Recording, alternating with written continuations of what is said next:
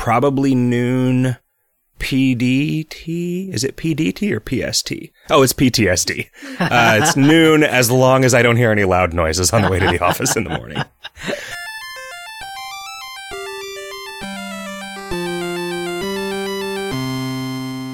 I'm Zach. I'm Riff. And I'm Kevin. And it's time for episode number 152 of Video Games Hot Dog, the podcast we do that is about video games. Sure. How you guys been? Pretty good. How you been? Camping. Okay. We have been camping. We went on a little Yosemite camping adventure with our buddies at Campo Santo. Were you all like Rasa frazzin' raggin'. No, we were. Not exactly. I got to repeat to people in real life my classic tweet about Yosemite Sam being much more popular than his cousin Anti-Semite Sam. That's a joke that actually works better in writing. Mm. I don't know. I think it takes a little while to sink in. Well, yeah, it's like a joke bomb in real life. It's just like a joke gun. You don't really want a joke to bomb though, so I don't know that a joke grenade. Yeah. That's what Emo Williams described it as. You told your joke to Emo Williams? Yeah, he was like, "Oh, that was a pretty good joke grenade." Oh, that's a pretty good joke grenade, he said. And I said, "Thanks, Emo." No, Emo Phillips. Did I see Emo Williams? You did. I did, because I was thinking of Remo Williams. Yeah, that's cool. The weird, I believe you mean blue-collar superhero? Yeah. Remo Williams guy. Yeah.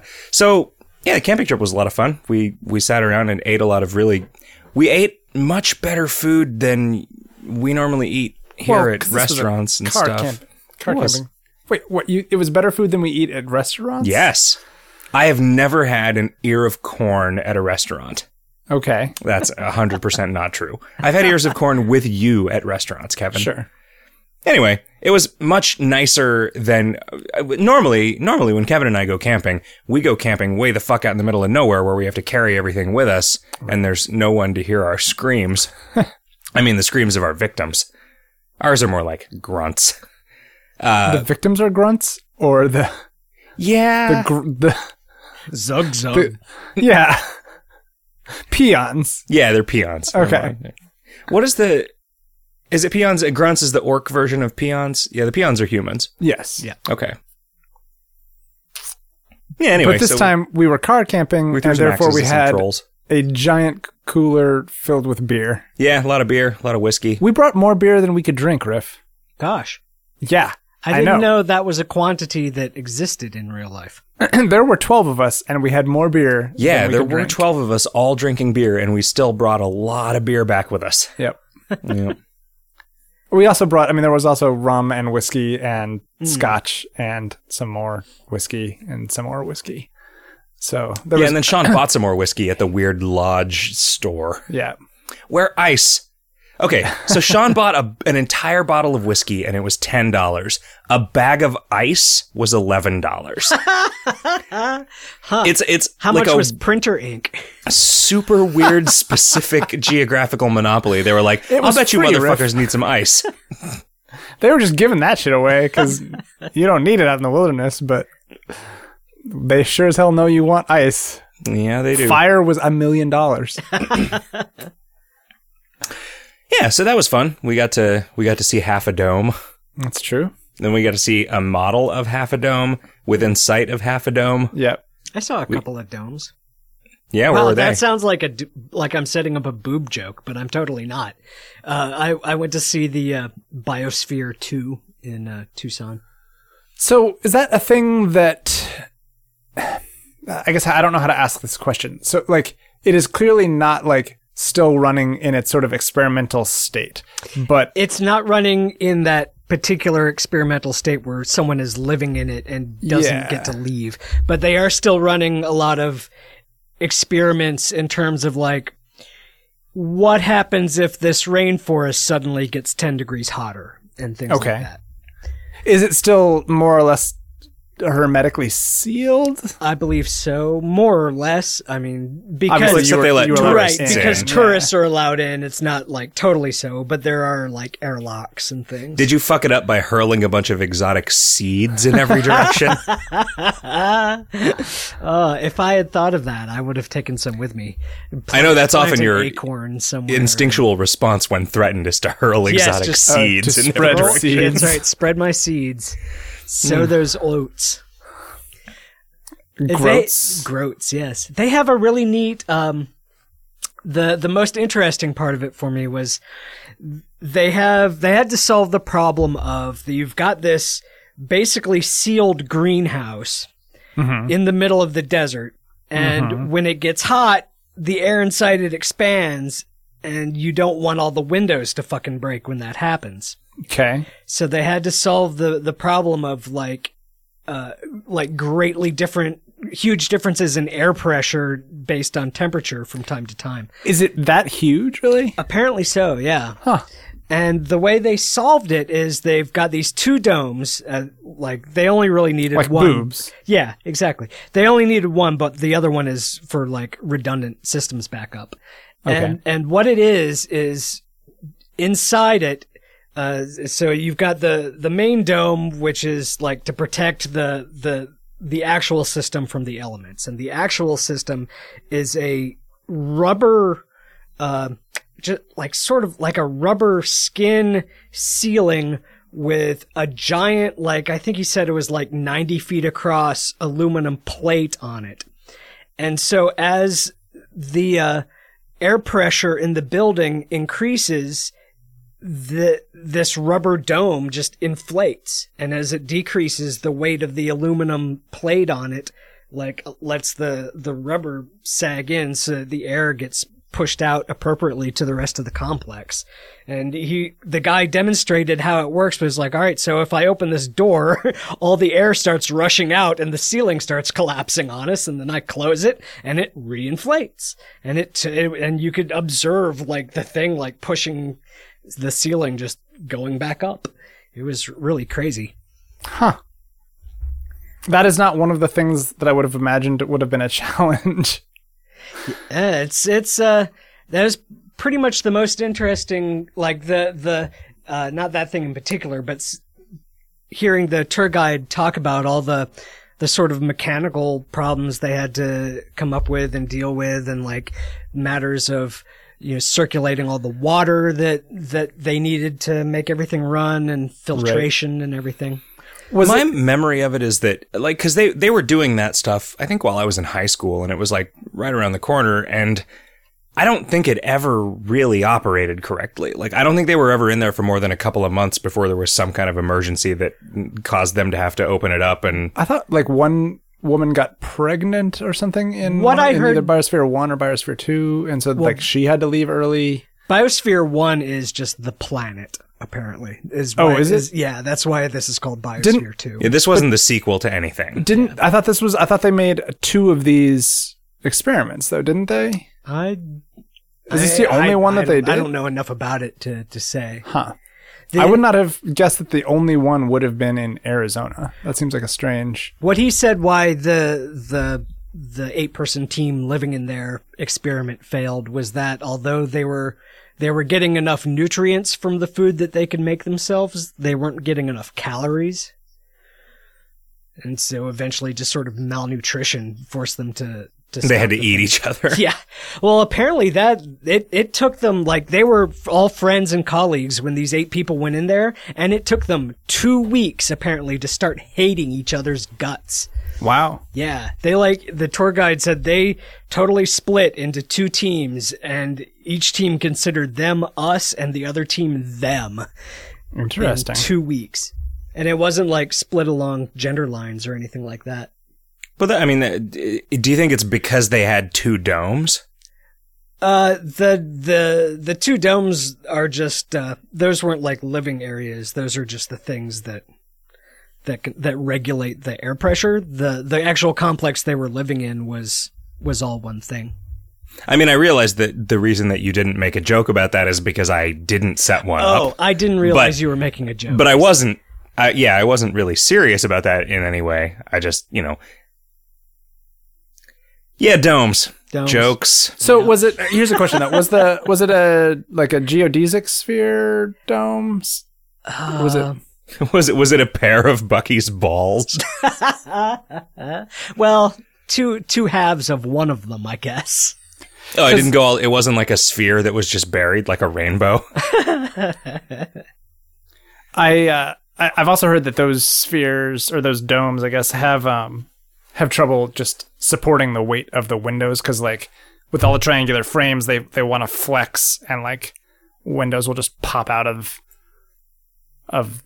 geodesic spheres that are undergoing a lot of changes in pressure. Is this a weird joke you're setting up, or are you just dropping some boring science facts on us? Some science facts. So intersection. So hard to tell. Science and architecture. Yeah. Well, I'm sorry, Kevin. I didn't mean to imply that your science facts were boring. It's okay. Just because you're not a true lover of all things science, it's okay. You also went to Tombstone. Did you have a sarsaparilla? I did, in fact, have a sarsaparilla. Nice. I thought you might have. We went to a family saloon, and my dad ordered a beer, which the waiter with his big cowboy mustache like happily discussed local beers with my dad for a time. Then I was like, "Do you have any root beer?" And he says, "We've got a mighty fine sarsaparilla." And I was like, "Okay, that'll do." And then did he? And then there was a ding as it hit the spittoon. Oh, that would have been nice. I wonder how they would do that. Maybe you could have like a little radio frequency button in your pocket that would activate the little microelectric hammer in the side of the spittoon. Or you could also just have a yak back in your pocket that made a spittoon noise, and probably no one would notice that it came from your pants instead of the spittoon. You could just have a bell inside a spittoon. Just every time you spit in there, it causes the bell to clang. Yeah, like a moisture activated. Mm-hmm. Or just a bell, right? Mm-hmm. That I mean, like, because really anything can be spit activated, right? I mean, like, I have a spit activated get grossed out feature that just triggers. I've never tried to spit at something. I don't trust myself not to just hit my shirt. I mean, you might hit your shoe. You're not going to hit your shirt. Chewed tobacco either, though. Well, that is also true. Have you never chewed tobacco? No. Oh, it's fucking great. By great, do you mean disgusting? It is disgusting, but Jesus Christ, you understand why people do it. Because it's an instant. Crazy nicotine high. Years, kids. No, it's amazing. Yeah, seriously, it is so much more like drugs than anything else that's legal. It's fucking gross and weird and awesome, and don't ever do it. I mean, you're never going to. No fucking way. I was trying to quit smoking. I was like, what would be a worse thing than smoking cigarettes? Like, what? I want something like cigarettes, except also I'll never, ever get laid. And I went to the store and they were like, you know what you need to try? Some wintergreen Copenhagen. Obviously what they need is e-snuff. Oh, God. You just have like a little microchip that you tuck under your lip. Snuff is weird because it like were you supposed to put snuff in your mouth or was it snorted? It's snorted. I think that snuff is like snorted tobacco. My dad had like a tiny can of snuff that he bought, I think, as a sort of a novelty thing. He was like, "Oh, snuff! That's a thing that they would have done in the 1800s if they were cool guys." And that's like tobacco you eventually remove and throw out, right? Like chewing tobacco. Yeah. So, but snuff, it's not like you go up there and retrieve it. But it's like ground up so fine that it just, I think that all of it, you know, drains down your, I mean, it's not like, I mean, it's like, it's not like you go fishing around for the cocaine you snorted either, right? I mean, it's just like, it's up there for a little while and the important parts of it get into your blood and then the rest of it just drizzles down the back of your throat and tastes like raspberries. So, the only time I ever tried snuff, it was raspberry flavored snuff. And I described it as, my entire head is filled with raspberry-flavored pain. Ugh. I saw the last episode of The Wire. I finished that whole series. That is a fucking good show. Is it? I still never watched any of them. The Overthinking It guys still characterize it as the best television that has ever existed. What sort of thing is it? Is it a cop thing? Or? Yeah, it's a cop show. Okay. Well, yeah, I mean, it also, like, I feel like it gives equal time to the law enforcement and the criminal elements, and just has some of the strongest character-driven television I've ever seen. It's really, really strong. Like, it's a thing where I saw it, and then like a week later, I'm still thinking about all the different characters and sort of their arcs and what they went through, and like, check that. Is that on Netflix or anything? It's an HBO show, so it's not on Netflix. It is probably on Amazon Prime at this point. HBO decided they were going to start putting things. Apparently it's on Amazon Prime things, 3 years ago. But The Wire started.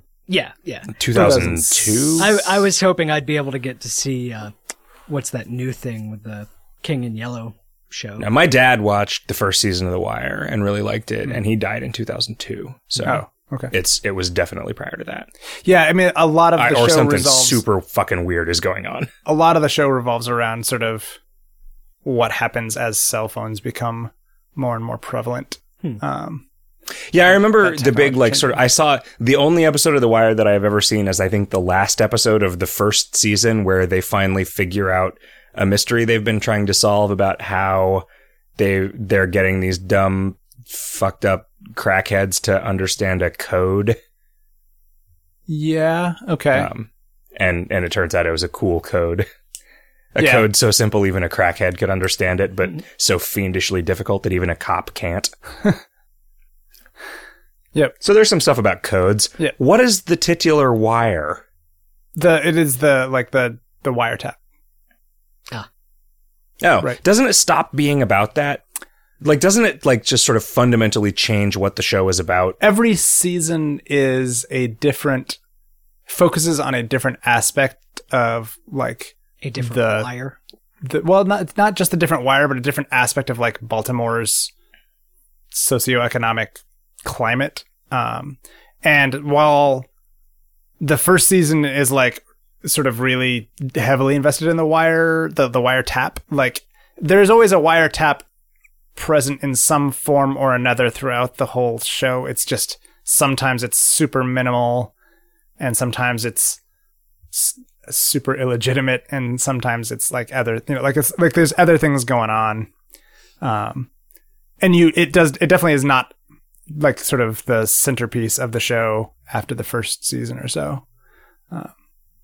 But yeah, like super, super good show. I watched the entire thing with subtitles as well.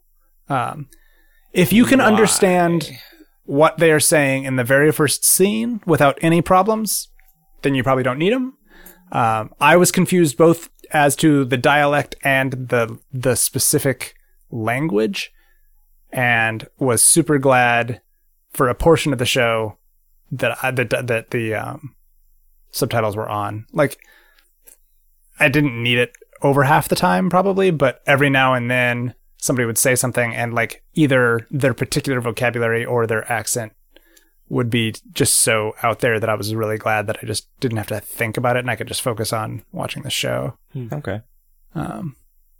So, I mean, that is definitely going to vary. They translated vocabulary too, like if somebody is using weird slang, it's different in the subtitles. No, it just like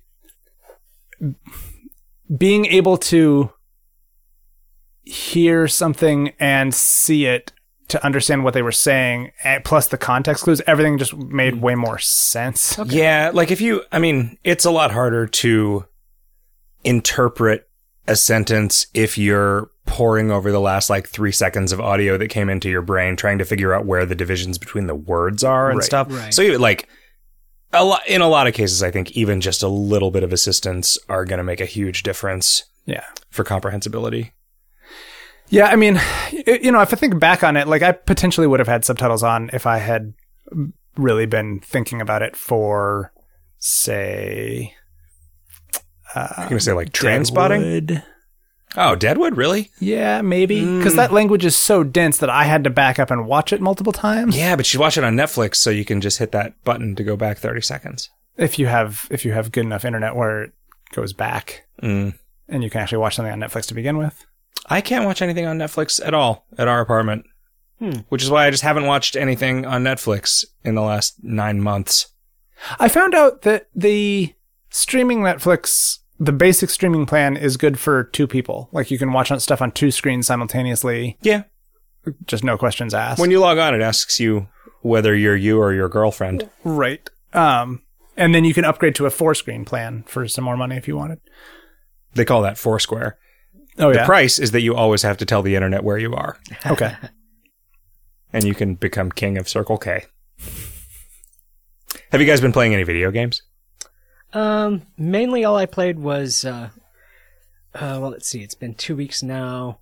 I've gotten to about halfway, maybe a third of the way through New Game Plus of Dark Souls 2, and then I interrupted that to start playing Dark Souls 1. Do you have any observations? Do you have any experiences to share? I would say that Dark Souls 2 is better, but it's not like crazy better. It's like an evolutionary step forward. Like, obviously the graphics are a little nicer, but also the interface is a little better polished, and the controls are a little tighter, and just the quality of life changes that they made, like things that cut down aggravation, like being able to warp from bonfire to bonfire were really noticeable in their absence in the first one. But now that I'm like getting used to not having those things, I'm getting into it. It's another Souls game, and I really liked Dark Souls 2, so I'm enjoying this one too. Did you ever play Demon's Souls? No, I haven't. Do you think you would go back and play that? Probably not. I'm watching an LP of that now, actually, and I'm not right now, but. Before bed, I watch a couple episodes, and It looks pretty rough compared to these other two, and I mean, I'm sure it'd probably still be good if I got into it, but I feel like there was more of a leap both in visuals, but also in game mechanics and design from Demon's Souls to Dark Souls 1 than there was from 1 to 2. And I think that might be farther back than I'm willing to deal with. Are you playing Demon's Souls on a console? Yeah. Okay. I was going to ask if you were playing it on a PC, whether or not you had that mod installed that like updated the graphics or not. But... No. Uh-oh. Okay. I mean, the graphics are fine with Dark Souls 1. Yeah, I mean, it's not a game about the graphics anyway. Yeah. Well, I mean, but apparently the PC port, the graphics were shitty compared to the console of Dark Souls 1? Dark Souls 1, yeah. The Dark Souls 1 PC port apparently was virtually unplayable without the mods, is what I heard. Yeah, that's what I've heard as well. I enjoyed it well enough. I didn't get very far into it, but... man. Yeah, I don't know if you listened to last episode that you weren't on or not, but I got fed up with Dark Souls 2. I think I'm done. I got a lot of... there's a lot of listeners' mail explaining to me in weird ways, like something that's interesting about a lot of the feedback that I've gotten. It's not like you're an idiot noob. It's like, yep, these are things that are kind of bullshit. But people still give it the benefit of the doubt and work through all that. Yeah. And I keep saying that I think I'm done, but I don't know if I'm actually done. Do you feel compelled to go back? I mean... Because I have just been in this sort of weird, and it's weird. I feel like this is happening across all of the podcasts that I listen to.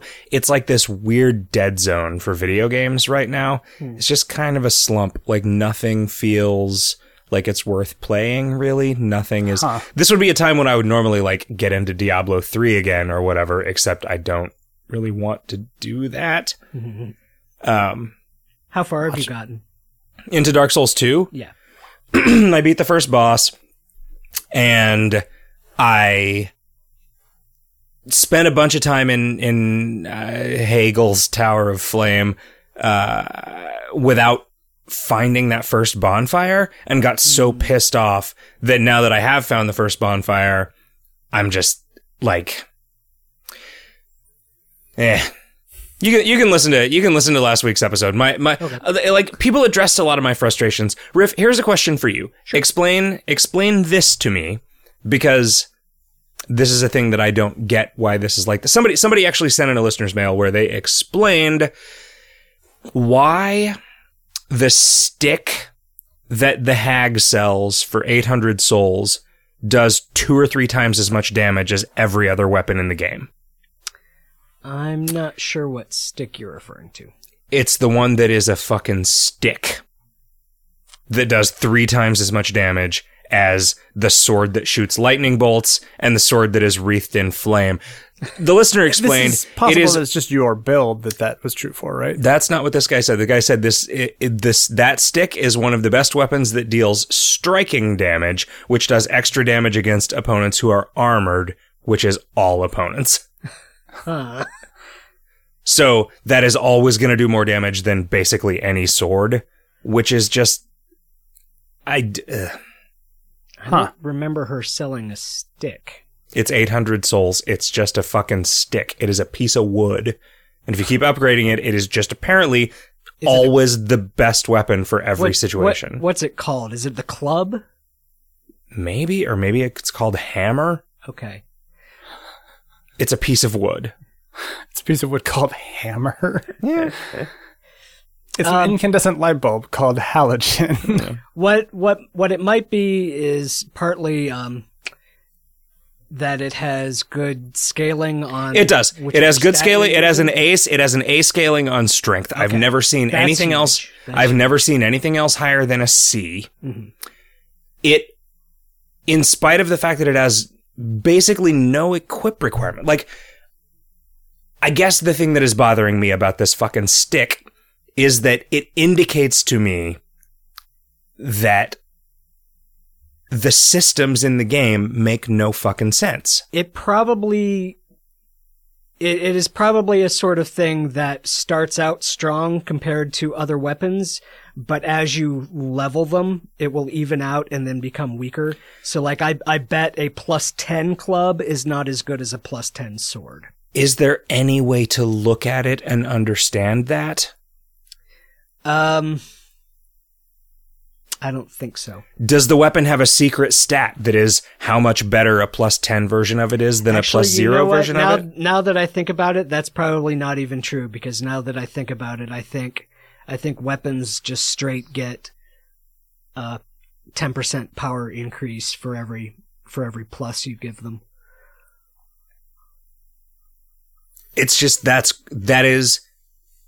is an indication of a fucking crazy game that I don't trust. I have heard that, people like speedrunners apparently are really into like dual wielding and then power stance and clubs. What is power stancing? Power stancing is when if you have a weapon in each hand and they're similar weapons, you can hold down the triangle button or whatever triangle equivalent is for you, and you get like a slightly altered stance where you're attacking with both the weapons at once instead of attacking with one hand or the other hand. Mm-hmm.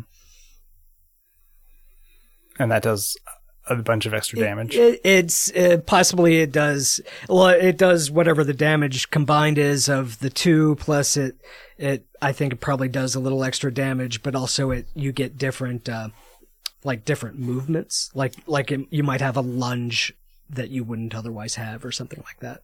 Huh. My primary frustration that has led me to stop playing in the middle of Hyde's Tower of Flame is that blocking is so ineffective that the only way for me to defeat these giant old knight guys is to dodge a lot.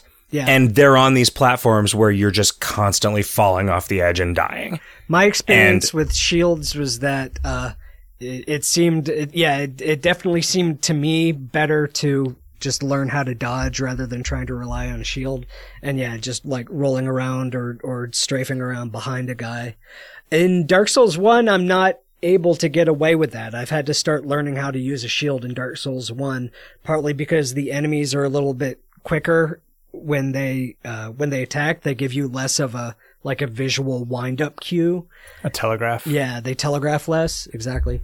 And also, at least in the early sections of the game where I am now, you're fighting in much tighter spaces, so you don't get as much room to dodge. But, is there clipping? Do you... Oh, yeah. Like, if you go to swing your weapon and it hits a wall, it's just like, yep, you don't get to attack. Yeah. Do enemies wind up and hit each other ever? I don't think enemies are susceptible to damage from each other.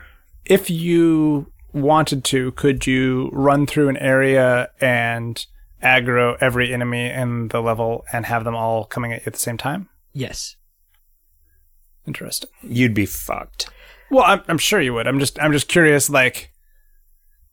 Is there some way to cheese the game at all? I mean, they will stop following you eventually. They have like a leash threshold the way they do in WoW, but it's a pretty long one generally. Dark Souls 2.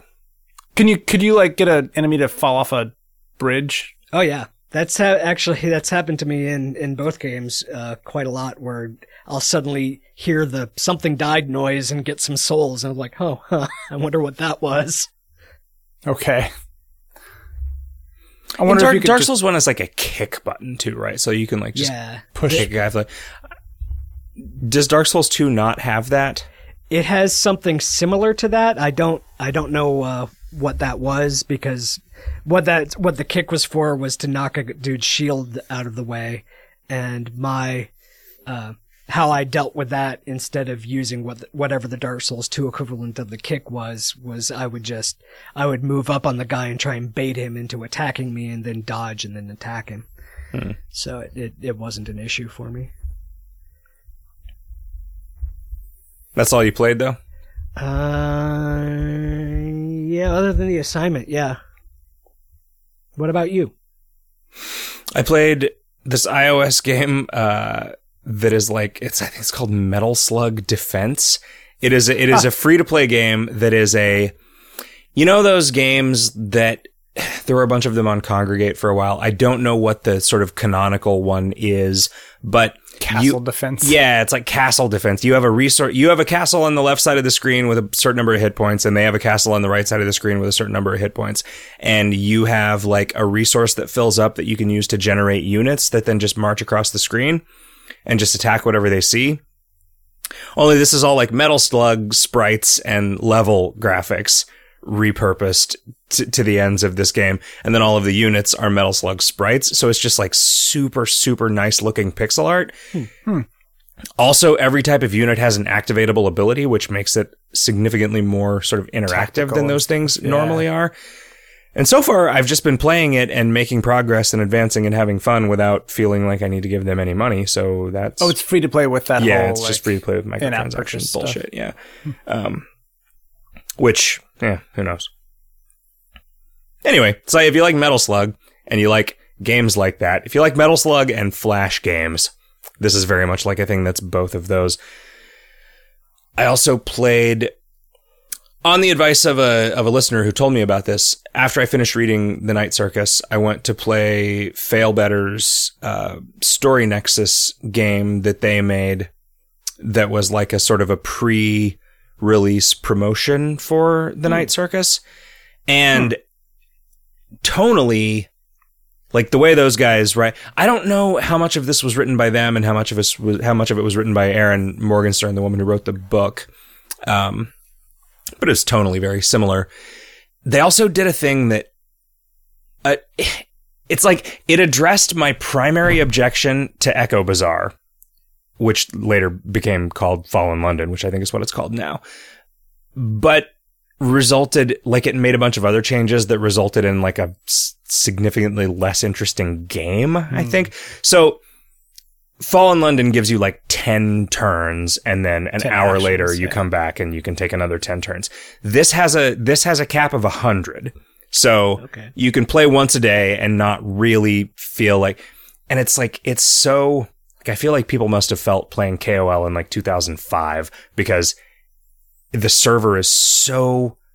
It's not like it's crazy laggy. It's just that everything takes like a second to do. And so it's really frustrating to click 100 times in a row when each of them takes a second. That was kind of my experience with their Black Crown as well, that it was slow like that. Just sluggish. Yeah. I mean, and I don't think they're making any money, so they can't afford to have servers that are fast. So, you know, whatever. This is why video games should just cost money. But it's like Fallen London mechanically, where you're gathering, you know, these things, and some of them are objects, and some of them are like emotional experiences, and some of them are, you know, connections with other NPC characters and stuff. But unlike Fallen London, you have, like, there's only one place for you to go, and it's the circus, and you slowly unlock the ability to like sort of spend your turns at different nights of the circus performance in different towns where there's different things that are available to you, but there's only ever one thing. Like, the way that Echo Bazaar worked is you would draw cards from a deck, and then you could play any of those cards. Like, you could have the encounter that any of those cards represented. Mm-hmm. This one you draw, but your tableau is only one card. So you either do whatever random thing that it came up with, or you discard it and waste your turn. Like, it's not like you don't get a choice of what to do. And so you just get a choice of whether to do it or not. Yeah, whether to do it or not. And so there's all these cool things. There's all these cool things that feed back into each other. Spend your action. Spending the action on the card is your action, or discarding a card. Oh, okay. Right. So could you not? Huh, I wonder if you unlock the ability to have more than one card in your tableau. I'm pretty far into it, and I haven't yet, so I don't know. There's a bunch of, like, just sort of things that you get that feed into other sort of branches, and I can imagine, like, I can see, based on what I have seen of it so far, like, I can imagine a document that explains the way that this game works, but it's weird because you're not ever really given a choice about anything. So it's like, imagine like a binary tree of a choose your own adventure book, right? Where every time you make a choice, you unlock the next choice in the chain, but then every time you go back into it, you start at a random point. So you can't say, I want to do X, and then do anything that makes that happen. Oh, weird. It's just sort of like, it's a story with a bunch of dependencies, because you'll get to a thing and it'd be like, well, if I had, you know, if I had a silver feather or whatever, I would be able to do the next stage of this instead of getting, you know, a memory of sorrow or whatever. Yeah, but you can't do it on purpose. You can't move towards a goal. It's just, you are seeing all of these things in a random order. And when the majority of the things that you're seeing are new and are a cool paragraph of writing, that's one thing. But when you start just seeing repeats of these nodes and still not having the thing that you need to get something new out of it, and when it's like, when you just start like, all right, just click, get this, click this, like it's a game instead of a fiction experience. You know, when you just start messing with it, when you engage with it on a purely mechanical level, the way that you do when you still have 70 turns left, mm-hmm. and you've already read the same thing 3 times in a row, 10 times, like, it becomes frustrating because you don't really have any agency. And it's interesting because I wonder if the only reason that Echo Bazaar didn't feel like that is because you couldn't play a whole bunch of it at a stretch. Well, you definitely had like I think Echo Bazaar, you could have 4 or 5 cards up in front of you at a time. Sure, so you could definitely like make decisions about which thing you were doing, but in order to get a new one, you had to either play one or discard one, right? Yeah. Which is exactly the same. Right, in order to do something specific. I think you also had the choice of what deck you were drawing from. Oh, yeah, you definitely did. Yeah. In Echo Bazaar, you definitely did, because there were all of these different sort of sub-locations in each of the locations that you could go to. Mm-hmm. And also, it seems like in Echo Bazaar, the way that the story played out was a little bit more threaded. Like, there would be one thing, like, you would get a card that was like, investigating a mystery at a particular tavern or whatever. And then that would make it so you always drew a card that was doing something in that tavern. Yeah, I might be imagining or misremembering some of that, but yeah, I'm trying to think of ways in which this is actually mechanically different than the thing that I found dissatisfying. And I don't know that it is. It might be entirely a presentational thing. I have to imagine, though, that them just doing a promotional thing for one book because the author of the book liked this thing, they probably didn't spend nearly as much time and energy developing this as they did their entire game that was supposed to be their livelihood. Mm. But anyway, I also found out that the book was originally like a NaNoWriMo thing, which is the strongest argument I've ever heard for NaNoWriMo not being just complete bullshit waste of time. The course of a month, and that was it? I think a version of it was. And the woman who wrote it is very, apparently, a big proponent of the whole NaNoWriMo scene. Okay. Yeah. Anyway. God damn, that book is good. What are you reading now? I downloaded it. I haven't started it yet. Yeah, you have to. You have to. You'll read it. You'll read it fast and you'll like it. I started, based on their discussion of this on the last Idle Thumbs, I downloaded... On Stranger Tides, which is just like a sort of a fantasy pirate novel from the 80s. And it is so fucking good. I got it and I was like, oh man, is this the point where my Kindle just starts piling up with shit that I'm not actually going to read the same way that my real life bookshelves do? And then I was like, oh, I'm going to give it a shot. And after like the end of the first page, I was like, fuck yeah, this book. Like, they real quickly get right into the like, nope, this is a pirate world where magic is real. Like, okay, sold. Sweet. Like, how many ghosts were there in the first chapter? Like 40 ghosts. How many of them were like described as being like skulls with a pendulum of entrails underneath nice. It? One, sold. Which is exactly the right amount. Yeah. No, this is also your book, Riff. On man, so good. Tides? On Stranger Tides, yeah. Which apparently the fourth, like, Pirates of the Caribbean movie was nominally based on that book, but it wasn't really. I thought that sounded familiar. Yeah. Anyway, good pirate book. I also, because we left on this camping trip on Sunday, so I did not engage in this as fully as I had intended to, but there was like a double XP weekend in Star Wars The Old Republic. So I re-downloaded Star Wars The Old Republic over our shitty internet connection at the house. And I played... I played a class that I hadn't played before up to... I don't know. I put like 3 hours into it, let's say. And the thing that made me stop playing it this time was not that progress was going too slow or that there was anything really bad about the gameplay. I just had... an interaction with the community of that game that was so bad that I just put it away in disgust and was like, all right, wow. I'm going to come up with something else to do with my weekend. What happened? It wasn't even that big of a fucking deal. It was just like a couple guys being assholes because I asked what they perceived to be a dumb question. And then they just decided to make fun of me a lot instead of being helpful. And I think...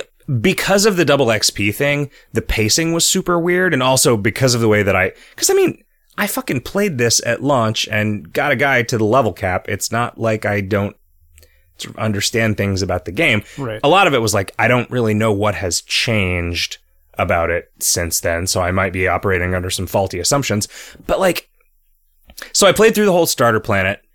Started skipping a bunch of quests at the end because, like, if you're getting double XP, you don't need to do the, like, generic quests, right? You just do the story ones that are actually interesting and sort of instanced combat and new stuff to do. And, you know, at that point, you're unlocking so many sort of features of everything with every class quest that it's like, this is just, like, essentially like playing another Knights of the Old Republic game.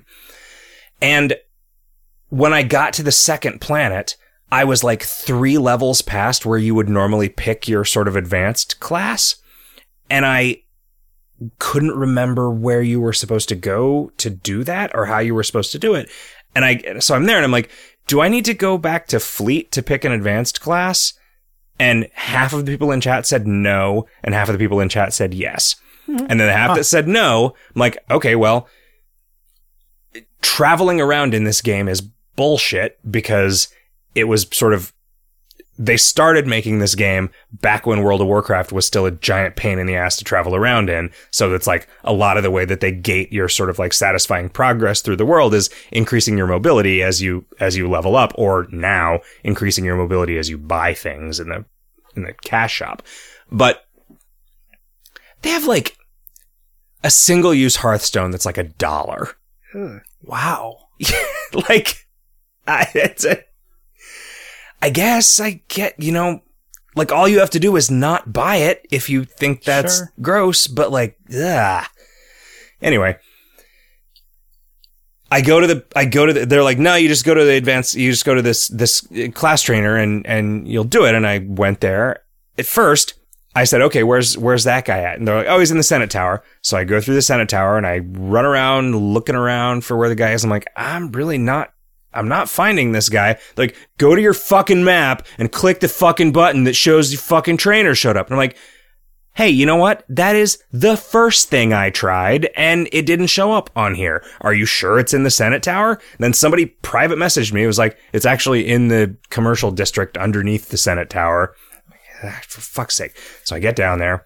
The guy is non-interactable. The guy that they told me to go to pick an advanced class, just non-interactable. I'm like, huh, that's weird. Is that a bug? Or? This guy's not doing anything. Are you sure I don't have to go back to Fleet? And then it really was only just like a couple of guys who were just really, really being dicks about this. Like, what ended up being the case is that because of this weird thing that happened, when you leave the first planet, there was a guy with a quest who is like, hey, do you want to go on this instance? Right? Like the first instance is a thing that's kind of like in between when you finish the starter area and when you go to the kind of central town for your faction, which is like this space station or whatever. And I was like, no, I don't want to do that because it's a 5-man dungeon and I don't want to deal with, I just don't want to mess with this. So like, I don't want to fuck around with like trying to get a group together in a game that, as far as I know, still doesn't have a like looking for group tool. I don't need, like, I'm not really seriously playing this character. I don't want to get somebody. But then it turns out they've converted that to being a 2-man dungeon. I'm like, okay, that I can handle that. So I get into a group with a guy. We get like 2/3 of the way through the dungeon and he fucking disconnects. There's no way for me to invite anybody else into it. As far as I could tell, there was no way for me to leave the area because it's like this weird thing where it like puts you on a spaceship. It's not like it's just like a cave. It's like you're on a ship that is going from your home planet to Fleet. And it's like, as a story progression mechanism, it's sort of interesting where it's like, instead of just taking a taxi from the you know, the village where you got trained as a Jedi to the big city where you're gonna, you know, go forth on larger adventures. It's like, oh, this cool, exciting thing happened on the way where you get, you know, some cool Jedi boots for killing a Mandalorian slave lord or whatever. You just fucking can't leave, as far as I can tell. So what I had to do was just, I'm like, well, I can't use my, like, you know, my Hearthstone equivalent because it's on cooldown. So I'm like, do I just... I'm stuck here with a bunch of enemies that I can't kill because I'm only one guy.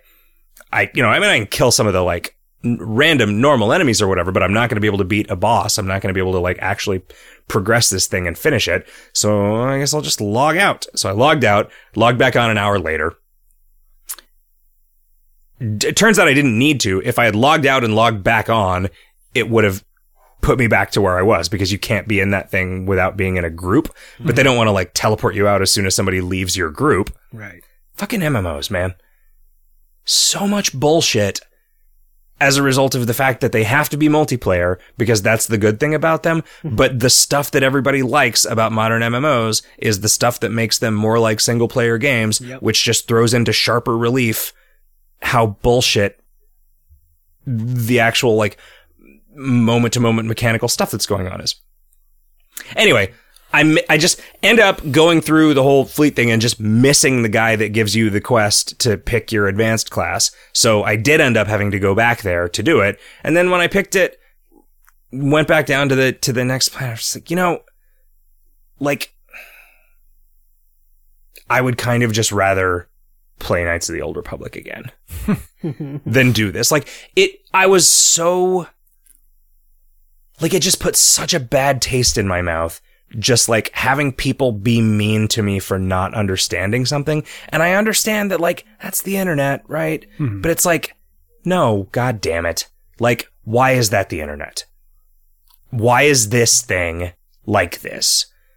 And I don't think it's because it's free to play. Like, I think it was like that to begin with. I mean, like, I kind of have a story like this in every MMO that I've tried to play. And this probably happened to me in World of Warcraft. My primary interaction with the larger community of World of Warcraft was just me, every once in a while, just asking in public chat where the range store is. And then when somebody says, what are you talking about? I say, my guy keeps saying I'm out of range. And then mostly people could tell that's a joke. And so they wouldn't be like super mean. And also, like, I didn't tend to ask a lot of questions in World of Warcraft. Right. Right. Yeah, I mean, at this point, it does a pretty good job of it. And I mean, I've been playing it for so long that I kind of understand everything that's going on. But it's like the amount of hostility that gets directed at somebody for just saying, like, hey, what's the answer to this question that I would have no way of knowing unless I kind of went everywhere and clicked on every guy to see what... I mean... I guess it wouldn't have happened to me if I hadn't been ignoring non-plot quests because of the double XP. Mm-hmm. So that was a sort of a weird thing. Like, normally... Why is that not a plot quest to get your advanced? Yeah, quest? Good fucking question. Mm-hmm. It's super, super weird that your storyline...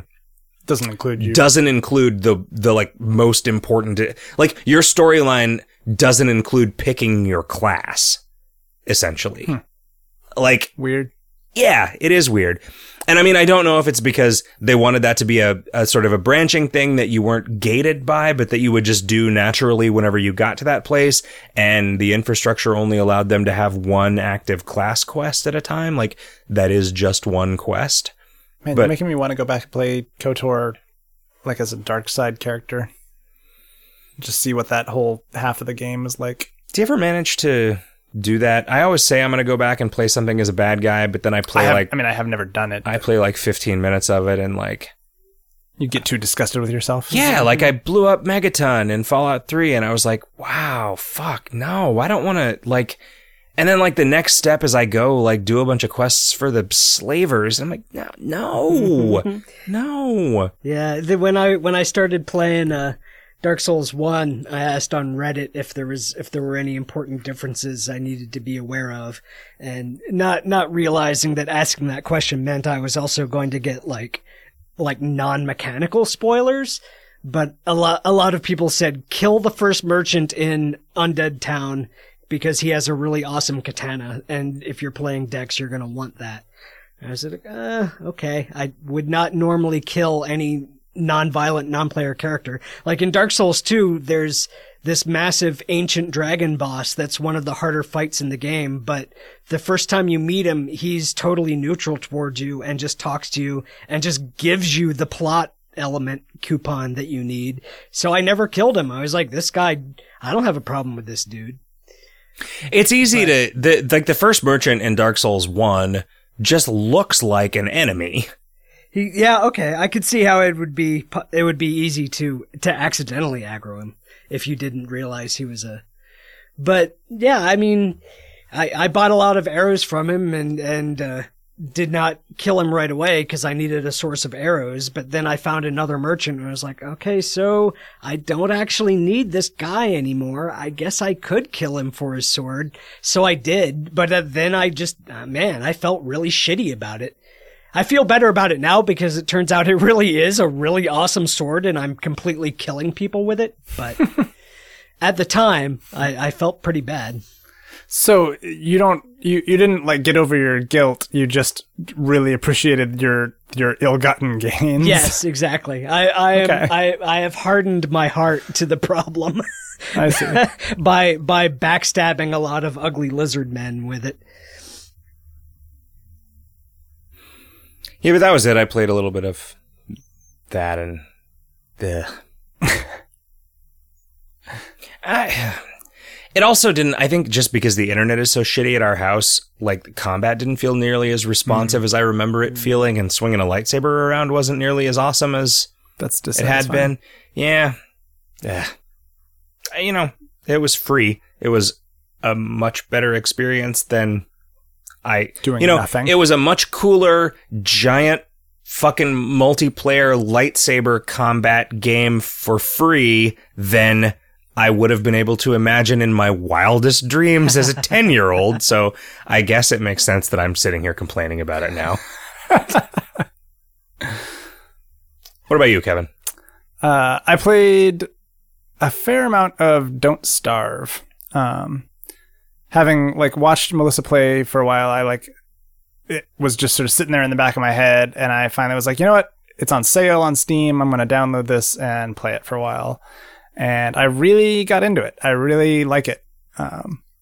There's a lot going on in that game, and I feel like even after surviving, my current character in there has survived for 75 days. I feel like I'm just sort of scratching the surface of all the different systems and stuff that are going on in there.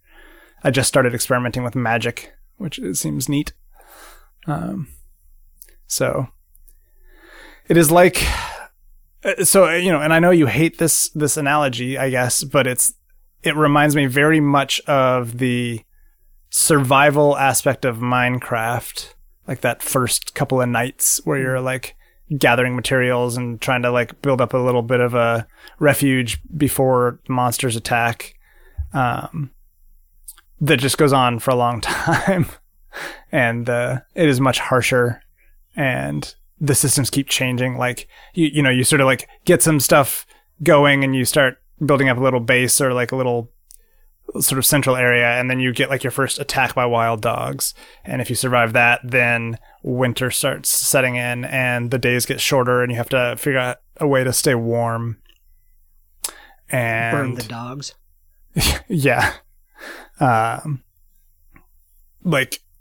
to, and then food is a trickier situation to deal with. So if you didn't stockpile a bunch of resources in the summer months, and also the renewable resources come back slower or not at all, the saplings and the grasses don't grow in the winter as readily or at all. I'm not entirely sure how everything works.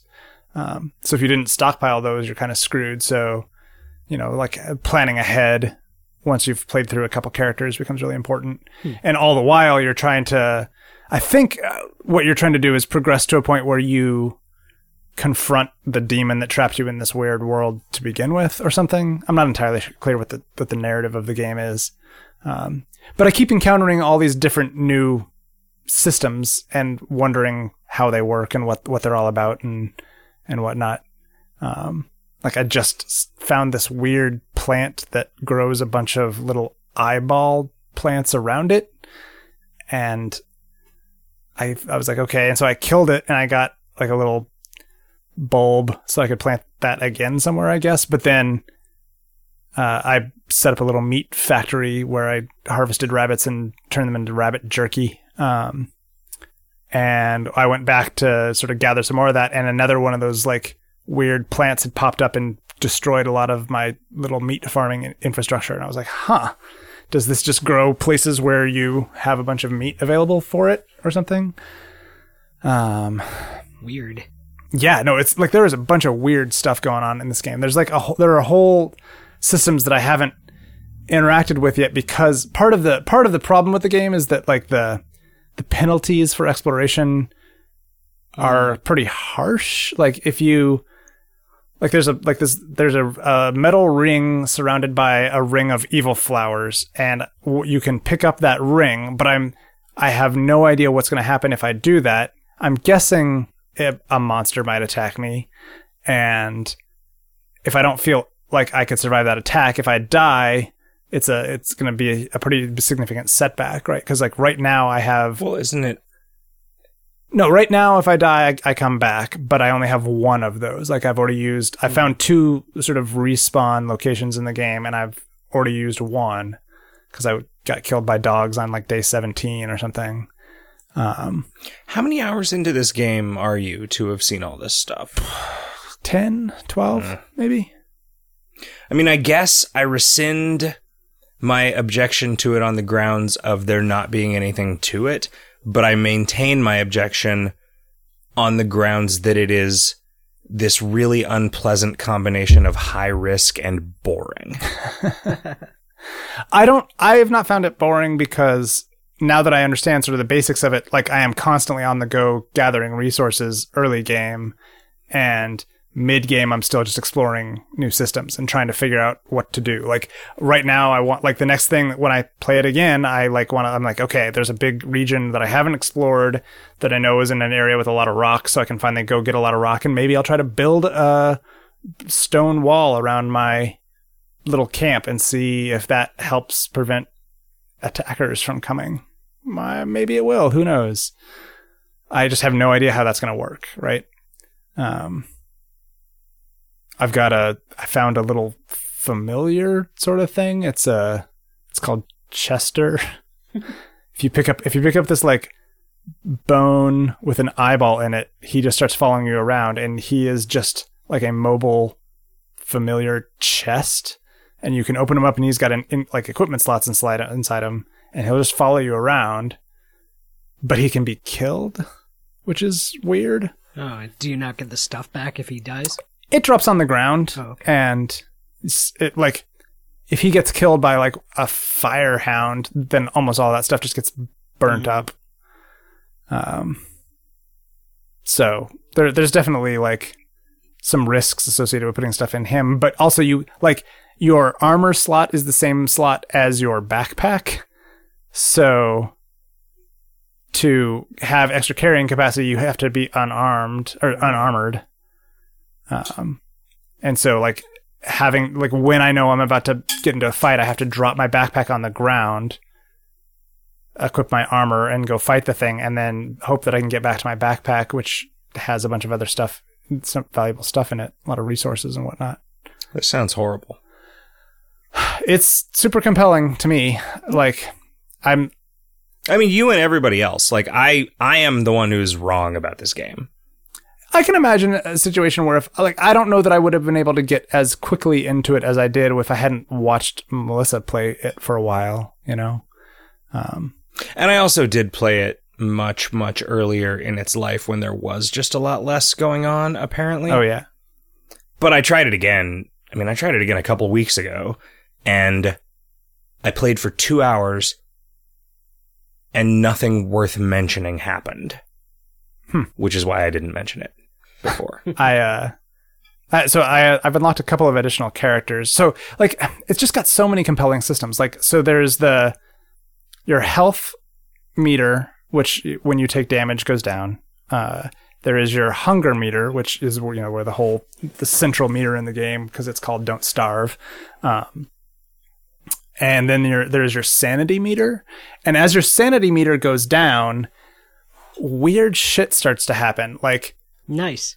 Oh, it's and it is done so well. Like I did not realize that the game changed like that, because the very first character I played, my sanity never really got all that low, but it would get, you know, on a scale of 0 to 200 or whatever, it would get down to like 150 or so.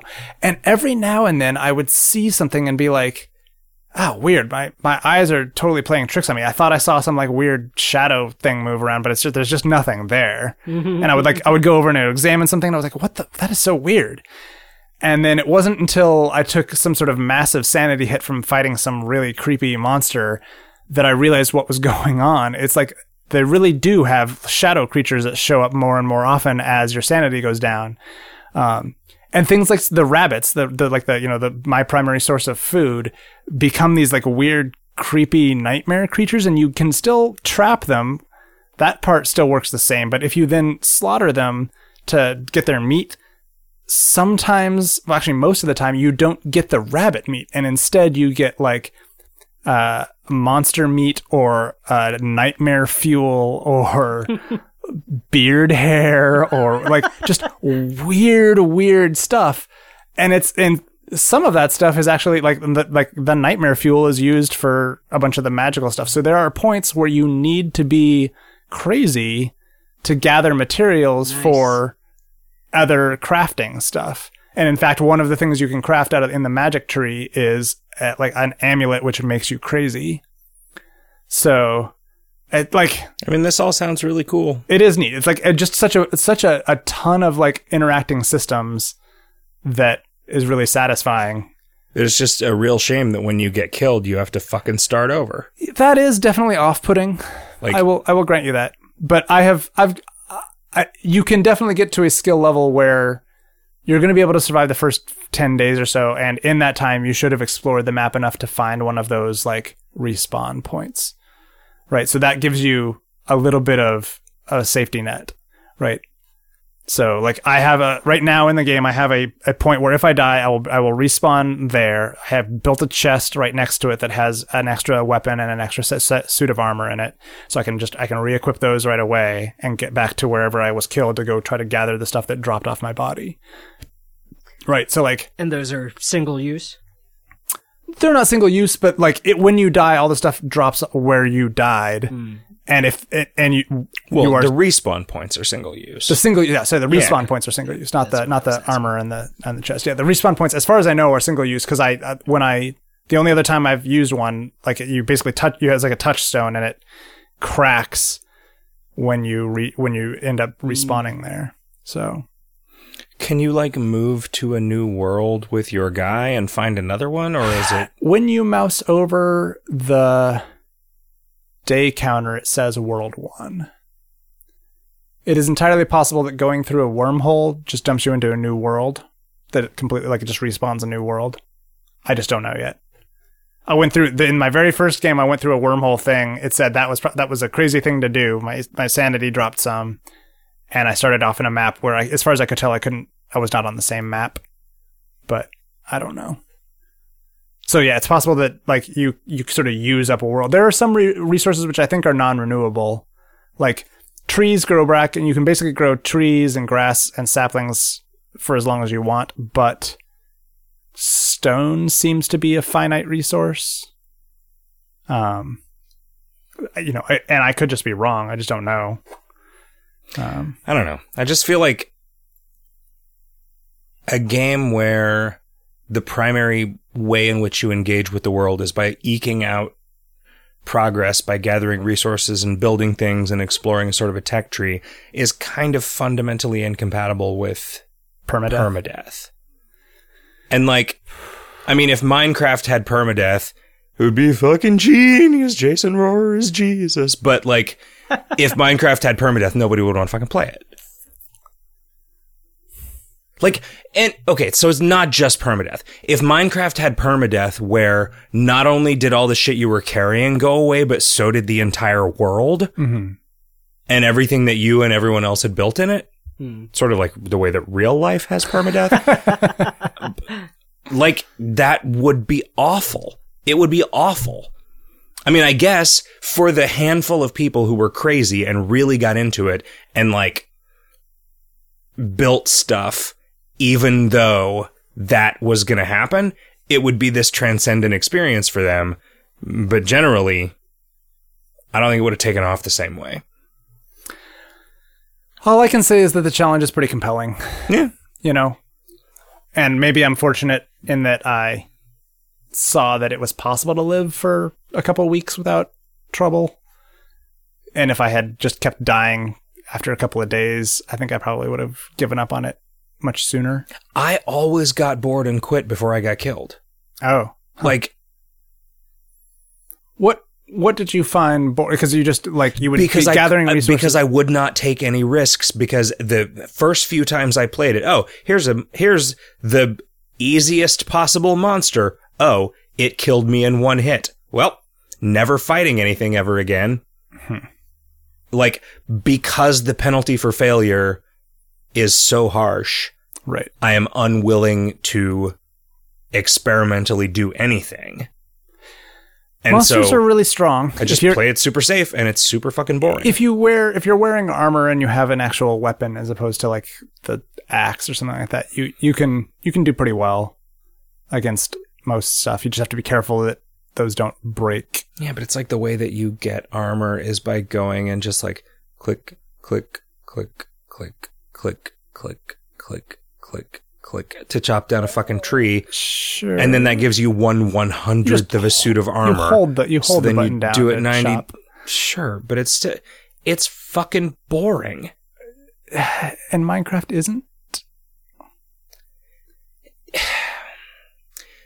It is because, I mean, you're right that, like, cutting down trees in Minecraft is not fundamentally more interesting than cutting down trees in Don't Starve. But you're not going to just lose everything that you gathered and have to start over every time.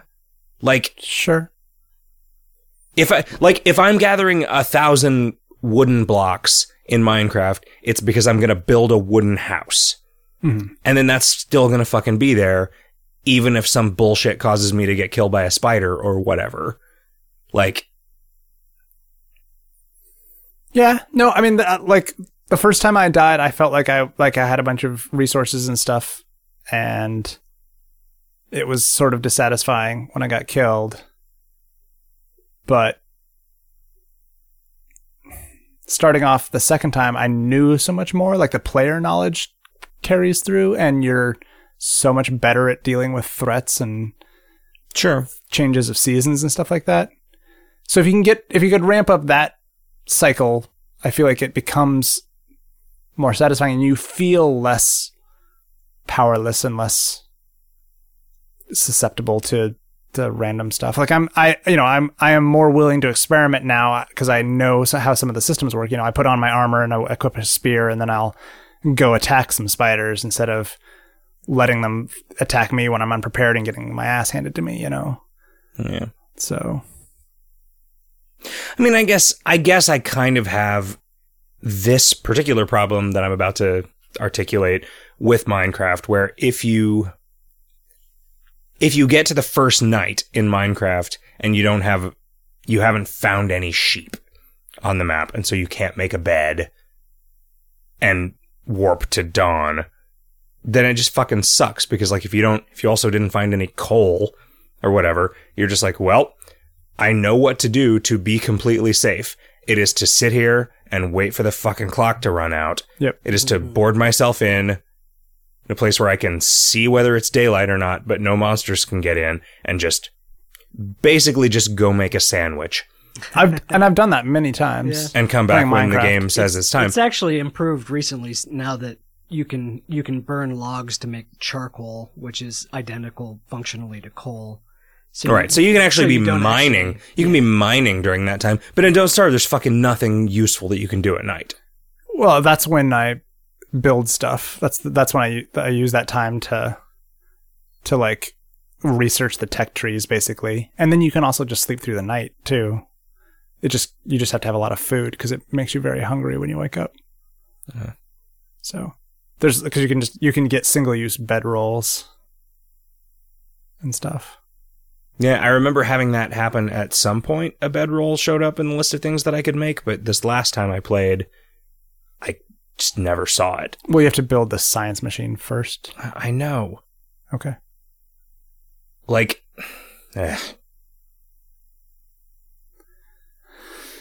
science machine is a strange invention. Yeah, it is. It's very general. It's all very precious. It's very weird. There's that, and then there's the like alchemy generator, and then there's it's probably not called that, the alchemy machine or whatever, and then there is the prestidigitron or something like that, which is it's the thing that lets you research other magic recipes, and it is made out of a top hat, 4 rabbits, and some boards. That's pretty cute. Mm-hmm. It's adorable. Yeah. That's basically all I played. I played a little bit of Garden Gnome Carnage by a guy named Daniel Remar, which is like a super weird Flash game where you are a garden gnome attached to the top of a building by a bungee cord. No, sorry. You are the building with a garden gnome attached to you by a bungee cord. Huh. And you are rolling the building left and right as Santa's elves attempt to climb up the side of the building. And if they get to your chimney, the game is over because you hate Christmas. And as you play the game for a while, more stuff starts coming at you, like Santas in sleighs and presents with little legs on them. What does the gnome do? So he swings around on this bungee cord, and if you hit elves with them, he's like your weapon. He's your weapon, yeah. He's like a little swinging mace that you gotta move around with, sort of a weird physics engine style approach. It is super weird, but kind of fun at the same time. Any news catch your fancy, either of you gentlemen? I saw today that Kodak said that they're spending over $500 million to make Destiny, the new Activision Blizzard game. Huh. Yeah. It's probably a shooter. It's like a combo first-person shooter RPG game. Oh, yeah? Yeah. Well, maybe I'll like it. I mean, it seems like it might be really cool. I am not sure if this is the one that they're going to have some weird, like, transmedia tie-in stuff or not, but I think that might be part of it as well. The screenshots and stuff that I've seen, it looks like a cool game. Halo Town. Yeah, I mean, they're hoping to build a new franchise, multi-billion-dollar franchise like Halo or Call of Duty or whatever. So, and am I wrong in thinking that Bungie is involved in this? So, yeah.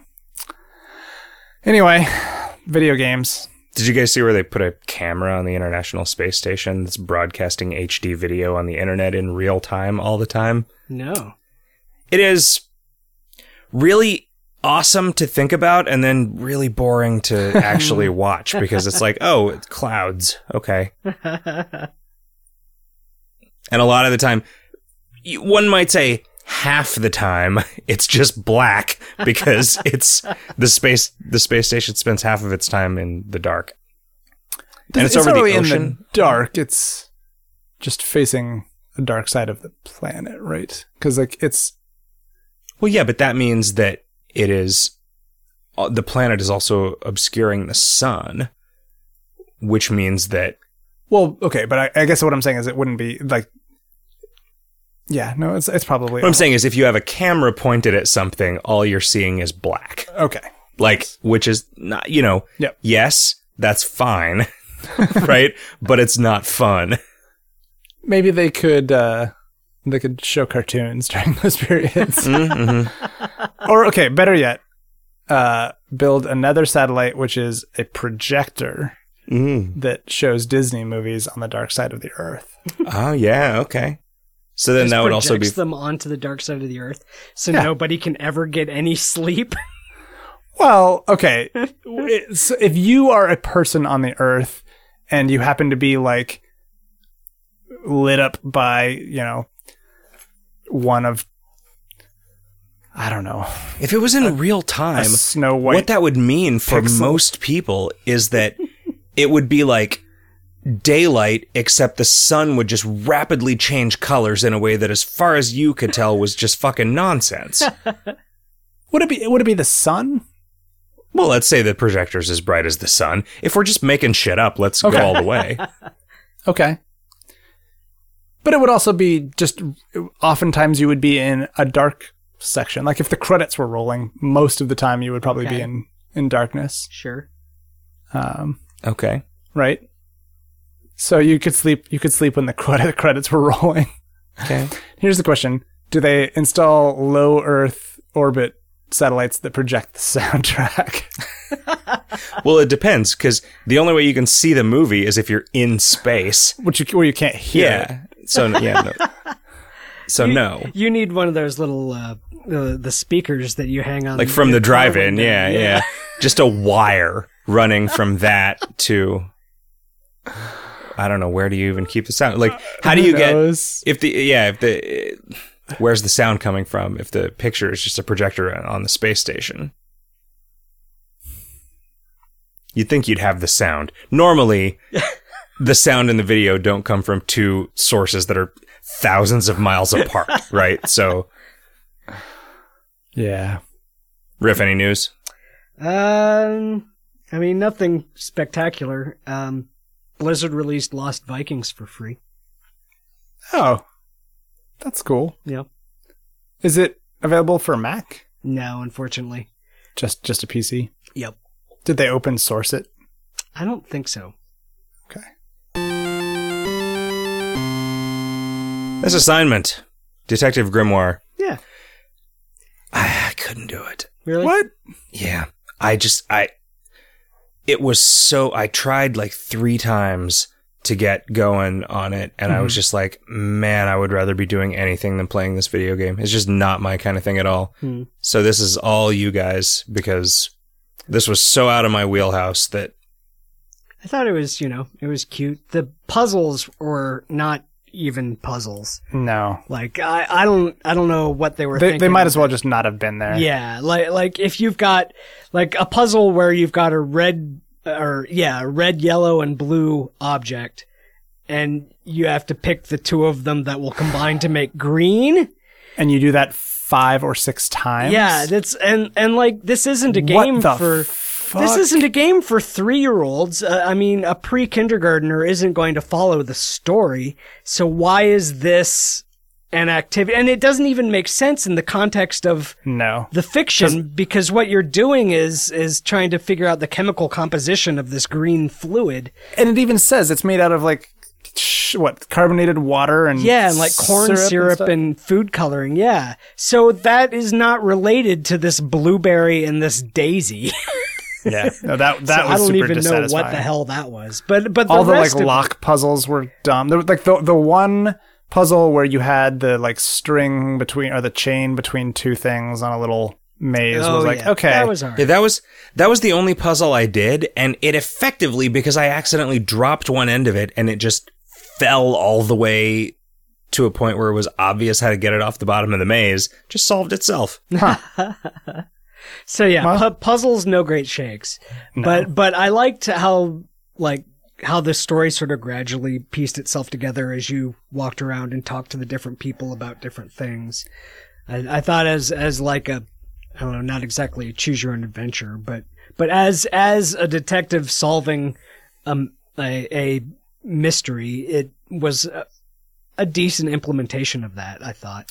Sure. And the voice acting was pretty acceptable and. The writing was like mediocre. Mediocre to good. There was some there were some laughs. The voice acting was not very good. It depended on the character. Yeah. The main character did not. The main character the main character was not my favorite. I also was kind of put off by the art. Really? Of the characters. The execution of the art. Like not like the style wasn't even bad, really. It's just like, I don't know. I found the characters to all be kind of grotesque. Interesting. It was very similar to, in a lot of ways, to like Professor Layton. Like some of the characters in there are kind of... Oh, no way. Really? Professor Layton is real pretty. But the characters are often grotesque. Well, so I guess in the sense of having like exaggerated features or whatever, but this was just like in the sense of their eyes being these weird floating things that weren't connected to anything and stuff like...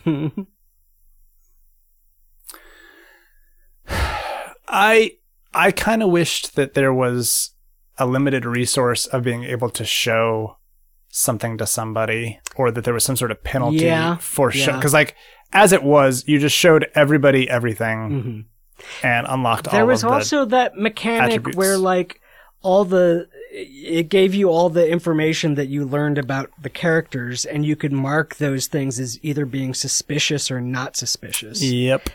Did that do anything at all? Nope.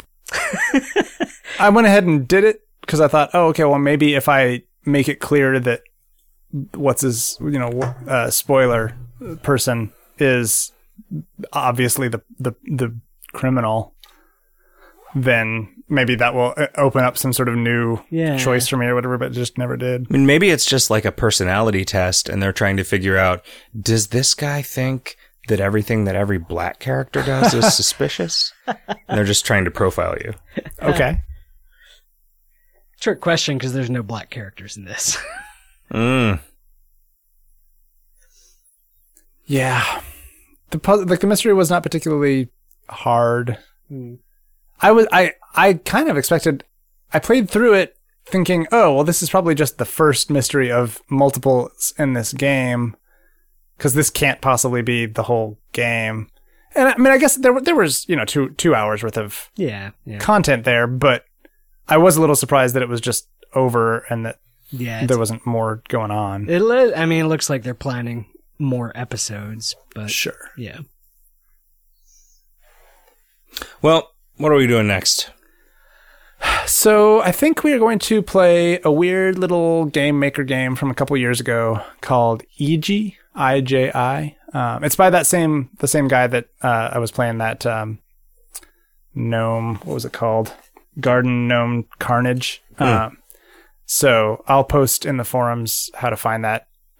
If you Google it, it's one of the first things that comes up, I think. Yeah, if you Google for like I-J-I game, is how I found it. It's kind of Metroid-y, right? That is my impression. My impression is that there's a fair amount going on, that there's actually some depth there, even though it doesn't necessarily look like much. So right. I'm curious if we just give it a chance to see what see what it's all about. Yeah. Alrighty. Well, Kevin, yes. Somebody wanted to send us a listener's mail for the listener's mail segment that we skip every single time. Yes. How would they do that? Well, they could tweet us at VGHotDog. They could email us at VGHotDog@gmail.com.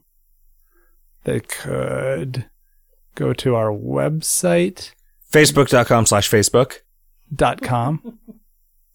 VideoGamesHotDog.com. /Facebook. And on there, we have a link to send in questions and comments and stuff. Twitter. And we have, the first thing I said was Twitter, at VGHotDog. I was listing another thing that we have a link to. Oh, yeah. And on our Twitter, there's a link to our website. And on our website, there's a link to our Twitter. You could just get lost in that maze if you want. Stuck forever. Gentlemen, there's a skeleton with a sword. It's been an episode. It has.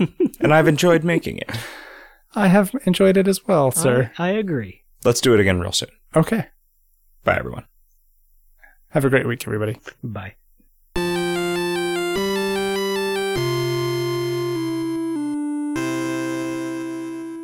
The place where, like, Boot Hill Cemetery, which may or may not be the real original one, is and stuff. Oh, so you're suggesting that it might be Reboot Hill Cemetery. Oh, wow.